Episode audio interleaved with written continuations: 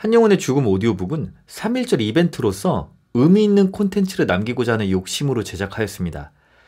대강 예상하긴 했지만 채널의 노출 알고리즘을 박살낼 정도의 저조한 조회수를 기록할 거라고까지는 생각하지 못했죠.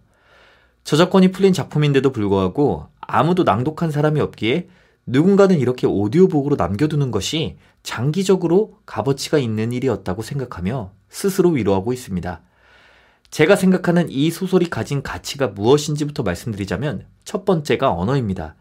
불과 100년이 안 된 작품인데도 불구하고 굉장히 낯선 문장들의 향연이었죠. 한용우는 소설가 이전의 시인이었기 때문에 서사적 완성도나 재미를 떠나 매우 아름다운 미문들이 많았습니다. 물론 낭독하는 입장에서는 거의 모든 문장과 낱말들이 도무지 입에 붙질 않아서 너무나 어려운 도전이었습니다. 둘째는 당시 사람들이 가진 남성과 여성에 대한 가치관을 엿볼 수 있다는 것입니다. 한용우는 주인공 영옥을 통해 자신이 생각하는 이상적인 여성관을 표현하고 있으며 그녀의 남편 종철을 통해 역시 이상적인 남성의 모습을 투영하였습니다. 21세기에 사는 저의 관점으로는 속된 말로 꼰대 같기 이를 데가 없어서 솔직히 읽다가 짜증이 치밀어 오르기도 했습니다.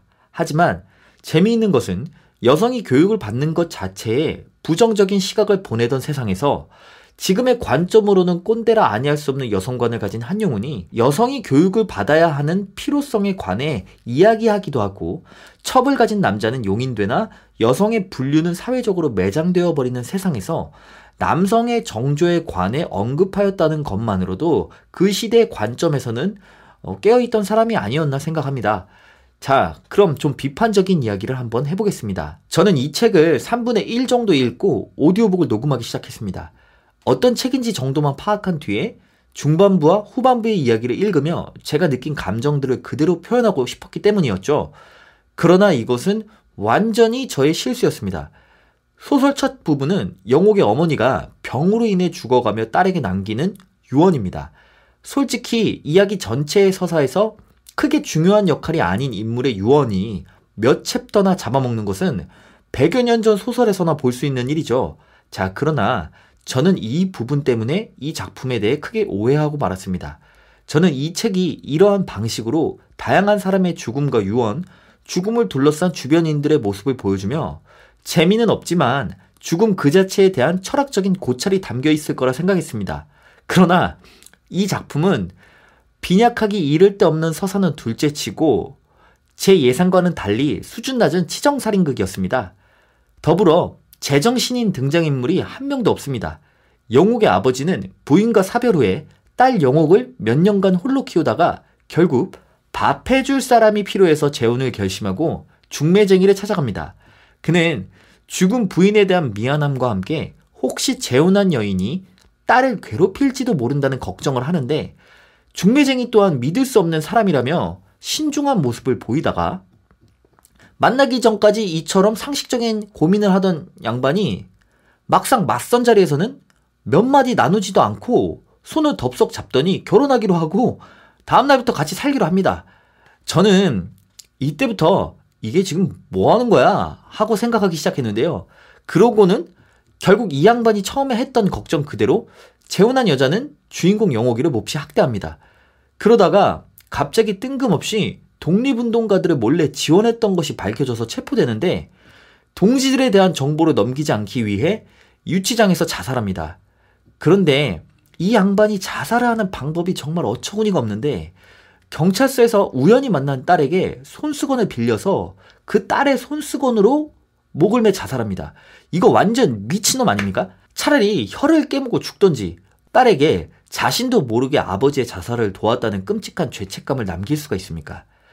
이 사람보다 더 제정신이 아닌 사람이 등장하는데 그건 바로 남자 주인공이라 할 수 있는 영옥의 남편 종철입니다.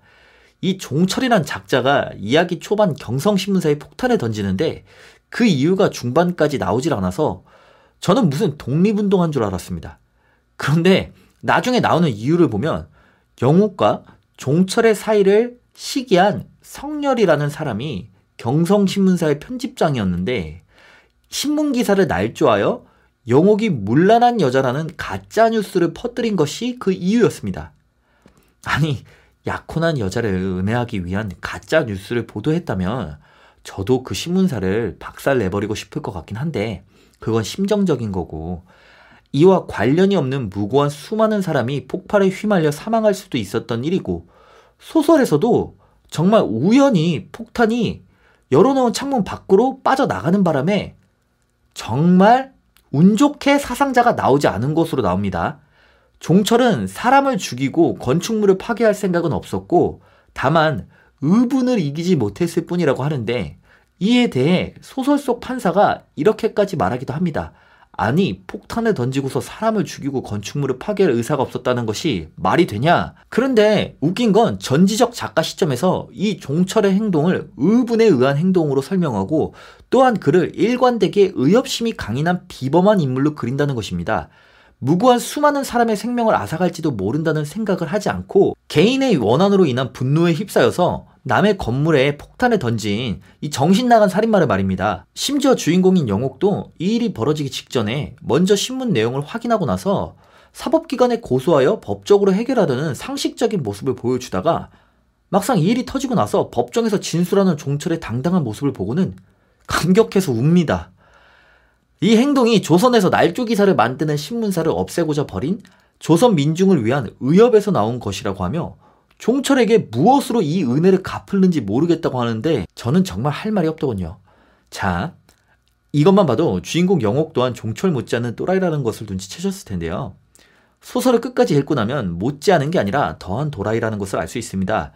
이 소설 최고의 도라이는 영옥이에요. 이 사건 이후 충격적이게도 집행유예로 풀려난 종철은 영옥과 결혼을 합니다. 그리고 신혼이 끝나기도 전에 갑자기 미국으로 유학을 갑니다. 영옥에 대한 욕망과 경성신문사 사건으로 인해 종철에게 사리를 품은 성렬이라는 인물의 계략에 빠진 것이었는데요. 결국 종철은 미국에서 살해당합니다. 성렬은 평소 종철이 미국 유학에 대한 꿈을 꾸고 있다는 사실을 전해 듣고 상훈이라는 인물을 통해 종철에게 미국 유학을 제의하는데 종철은 상훈이라는 인물을 어린 시절부터 이미 알고 있었으며 그가 전혀 믿을 만한 사람이 아니라는 것도 이미 알았음에도 불구하고 그가 학비를 도와주겠다는 말에 혹해서 신혼생활 중인 아내를 홀로 두고 상훈과 미국으로 떠나서 결국 성렬의 사주를 받은 상훈의 손에 의해 살해당하고 맙니다. 재밌죠? 등장인물들 하나같이 정상적인 생각을 먼저 떠올리긴 합니다. 영옥의 아버지도 대책 없는 신속한 재혼 결정 전에 그로 인해 벌어질 수 있는 안 좋은 경우에 대해 고민했었고 날조 뉴스를 접한 영옥도 사법기관에 고소하는 정상적인 방법으로 사건을 해결하려고 했으며 법정의 판사 또한 말도 안 되는 집행유예라는 판결을 내리기 전에 종철에게 건물에 들어가 폭탄을 던지고 나서 사람을 죽일 생각이 없었다는 게 말이 되냐는 상식적인 말을 하죠. 종철도 마찬가지입니다. 상훈이 믿을 만한 사람이 아니라는 것을 압니다. 그런데 그를 따라 미국으로 가죠. 이걸로 볼 때 등장인물과 작가가 멍청해서 이러는 게 아니라는 것을 알 수 있습니다. 사고 방식이 이상한 거예요. 이, 이 소설의 가장 큰 문제가 되는 부분은 영옥이가 종철의 복수를 하기 위해 6개월밖에 안 된 갓난 아기인 자기 자식을 홀로 두고 떠난다는 것입니다. 이야기에서는 다행히 영옥의 친구가 아기를 키우기로 합니다만 이거 생각해보면 진짜 말이 안 되는 게 영옥이 성렬에게 복수를 실행하기로 한 날 자고 있는 6개월 된 아기를 집에 혼자 두고 나오면서 전화로 친구에게 할 얘기가 있으니 빨리 오라고 합니다. 그러고는 자기는 그냥 떠나버려요. 한마디로 친구가 집에 진짜 올지, 와서 자기 아이를 보고 맡아 키울지, 버릴지, 어떨지 아무런 대답도 듣지 못하고 예상도 안 되는 상황에서 그냥 어린 자식을 내팽겨 친 겁니다. 6개월 된 갓난아기를요. 친구 입장에서도 황당하죠. 갑자기 전화해서 집에 오라고 해서 왔더니 애를 맡아 키워달라는 편지와 함께 지 새끼를 자기한테 떠넘기고 떠나버렸으니 말이죠. 이 얼마나 잔인하고 무례하고 대책 없는 여자입니까? 이런 여자를 책 처음부터 끝까지 무슨 성모 마리아쯤 되는 여자처럼 고귀하고 지혜롭게 묘사합니다. 종철을 직접적으로 살해한 상훈이 갑자기 다른 사람들에게 살해당해 바다에서 떠오르고 이를 우연히 알게 된 영옥이 불교에서 말하는 인과 보응이라고 말하며 정리해버리는 이런 말 같지도 않은 서사에 대해서는 옛날 소설이니까 자세히 말하지 않고 넘어가겠습니다. 제가 이 소설을 읽으며 제일 역겨웠던 부분은 한영훈이 가진 부와 아름다운 외모에 대한 위선적인 태도였습니다. 작품 내내 외모가 아닌 정신적인 아름다움을 강조하고 겉모습과 물질 욕망을 비판하면서 정작 그가 보여주고자 하는 이상적인 여성 영옥은 그녀를 보는 모든 사람이 그녀의 외면적인 아름다움에 눈을 떼지 못하는 아름다운 외모의 소유자입니다. 화장하고 겉모습을 꾸미는 것을 비판적으로 이야기하며 화장을 안 해도 아름다운 영옥을 찬양하죠. 화장을 안 해도 영옥처럼 이쁘면 화장을 못하러 합니까? 반대로 비열한 악의 화신인 성열은 아름다운 외모와 함께 불을 거머쥔 남자입니다. 네, 이해합니다. 저도 남자라 예쁜 여자 좋아하고 저보다 돈 많고 잘생긴 놈 짜증납니다만 그로 인해 육체적이고 물질적인 욕망에 대해 한용운 씨처럼 위선적인 태도로 드러내진 않습니다. 좋으면 좋고 싫으면 싫은 건데 말이죠. 더군다나 그는 중간중간 끊임없이 지겨울 정도로 요즘 여학생들의 품행이 부정하다고 말합니다. 이 역시 그의 여성에 대한 비뚤어진 사고방식을 잘 보여주고 있죠. 자, 왜 이따위 저열한 사고방식의 작품이 세상에 탄생하였을까요? 저는 속세를 떠난 한용운이 속세를 이해할 수 없기 때문이라 생각합니다. 평소 법륜 수에 증문즉답 같은 걸 보면 정말 어처구니가 없었습니다. 그런 것은 진리가 아닌 순발력 테스트죠. 귀에 걸면 귀걸이, 코에 걸면 코걸이처럼 모호한 답변으로 순발력 있게 대답하는 것일 뿐입니다. 그걸 신나서 질문하고 있는 사람들 보면 더 재미있는 게 아니 세상에 중한테 부부 관계에 대해 질문하는 인간들도 있더군요. 자, 그래서 석가모니는 이렇게 말했습니다. 스스로를 섬으로 삼아 스스로에 의지하며 살아라. 다른 것에 의지하지 말고 진리를 섬으로 삼아 진리에 의지하라. 다른 것에 의지하지 말고 자, 이 말은 깨달음은 오로지 본인의 경험에서만 가능하다는 말입니다. 부부 생활을 안 하는 스가 어떻게 부부 관계에 관해 설명을 하겠으며 속세를 떠난 스가 어떻게 속세에 대해 알겠습니까? 깨달음을 얻고자 산에 올라가는 인간들은 어리석은 자들입니다. 산에 올라가는 행위가 깨달음의 과정일 수는 있습니다. 그러나 깨달음은 속세를 떠나 머리를 깎고 산에 들어앉아 얻는 것이 아닌 각자의 삶, 그 자체가 하나의 완성된 인간으로 나아가는 깨달음을 얻기 위한 과정이기 때문입니다. 누군가의 자식으로 태어나 부모가 되어보기도 하고 누군가를 미워하거나 사랑하거나 분노하거나 좌절하는 경험을 통해 완성되어 가는 것이죠. 이러한 생각은 헤르만 헤세가 시다르타라는 책으로 잘 정리하였으니 넘어가서 속세를 떠나는 경험은 석가모니가 진작에 미리 해보고 말해주지 않았습니까? 거기서 그가 얻은 깨달음이 바로 중도입니다. 한용우는 민족 대표 33인 중 한 명이었으며 투철한 독립운동가였던 중입니다. 중은 불교에 속한 수도자이며 불교의 교조는 석가모니입니다. 석가모니가 교조가 된 까닭은 그가 인생의 고통과 죽음, 윤회의 챗바퀴에서 벗어난 깨달음을 얻은 자라 여겨졌기 때문이며 그처럼 깨달음을 얻고자 석가모니를 따랐던 추종자들은 석가모니의 사망 이후에도 여전히 그의 가르침을 이해하지 못한 듯 관습과 교리를 만들고 말았습니다. 제가 생각하는 석가모니의 가장 핵심적인 가르침은 앞에서 말한 중도입니다. 그는 깨달음을 얻기 위해 극도의 고행을 지속하던 도중 우연히 현을 조율하는 악사들의 이야기를 듣고 중도를 떠올렸습니다. 현을 너무 조이면 끊어지고 느슨하게 풀면 제대로 된 소리를 내지 못한다는 말이었죠. 이를 듣고 석가모니는 이렇게 생각합니다. 아, 극도의 쾌락이 나에게 고통을 주었지만 극도의 고통 또한 그저 고통을 줄 뿐이구나. 이처럼 뭐든지 극단에 치우친 상태로는 참된 깨달음에 이르지 못한다는 말인데 듣기에는 실천하기 간단할 듯 하지만 실제로 중도를 실천한다는 것은 대단히 어려운 일입니다. 우리가 세상이라 말하는 것은 오로지 자신이 인식하는 세계를 뜻할 수밖에 없고 때문에 각자 우주의 중심은 바로 자기 자신일 수밖에 없죠. 어떠한 분야든 타인이 보기에 엄청나게 치우친 사람도 스스로는 중도라고 인식하고 있는 경우가 많습니다. 중도라는 것은 나만 들여다봐서는 결코 이룰 수 없습니다. 나와 세상을 모두 바라봐야만 세계 속의 나의 위치를 인식하고 진정한 중도를 이룰 수 있는 것이죠. 석가모니가 악사의 대화에서 얻은 깨달음이기에 이 또한 악기를 예를 들어 설명하면 오로지 자기만 들여다보며 중도를 이루려고 하는 것은 음감이 전혀 없는 사람이 튜너 없이 악기를 조율하는 것과 같습니다. 음정을 비교할 대상이 없는데 악기만 가지고 무슨 수로 음정을 맞추겠습니까?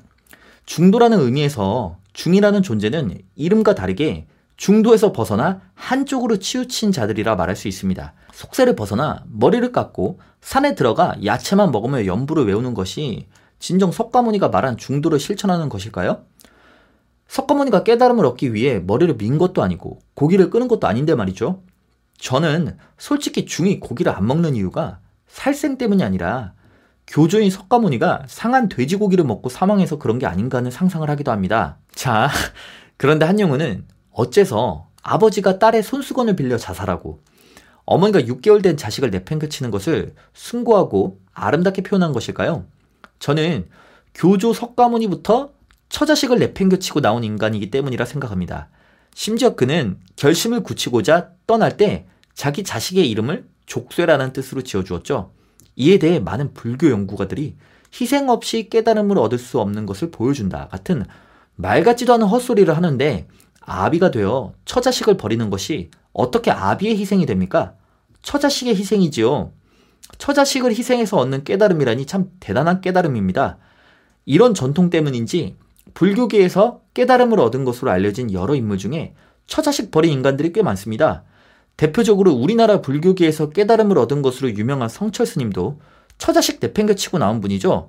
찾아온 딸에게 돌아가라고 윽박지른 일화는 유명합니다. 이런 걸 보면 중인 한용운의 서사가 완성되는 과정이 이해가 갑니다. 이분도 처자식 버리고 중이 되었죠. 우연이라 하기 묘하죠. 옛날 옛적 혼인은 본인의 의사와 관계없는 경우가 많았기 때문에 그렇다 하더라도 잠자리까지 강제로 가진 것이 아닐 텐데 본인의 선택으로 세상에 태어난 생명을 부모로서 책임지고 돌보는 게 그놈의 깨달음보다 못한 것일까요? 그가 깨달음을 얻고자 떠난 사이 아비 없이 자란 자식의 삶과 홀로 아이를 키우는 고된 삶을 마주한 아내가 받은 피해는 누가 보상해 줍니까? 자식을 책임지는 도리와 같이 짐승도 아는 것을 외면해서 무슨 깨달음을 얻을 수 있단 말인가요? 그래도 성철 스님의 깨달음에 관한 말 중에 한 가지 공감 가는 말은 있습니다.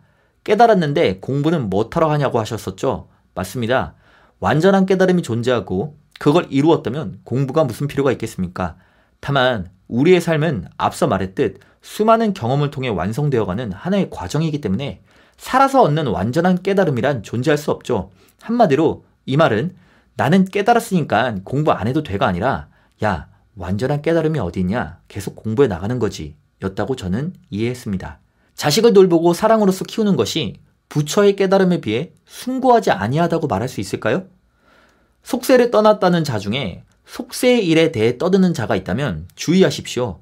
그는 사기꾼이거나 스스로 고치되어 자신이 무언가 특별한 것을 깨달았다고 착각하는 불쌍한 자입니다. 끝으로 지금까지 이야기는 죽음이란 소설에 담긴 한영훈의 사상과 함께 철학이 아닌 종교로서 불교를 비판하는 것이지 그의 개인적인 삶과 독립운동가로서의 업적에 대한 비난이 아니었음을 밝힙니다. 감사합니다.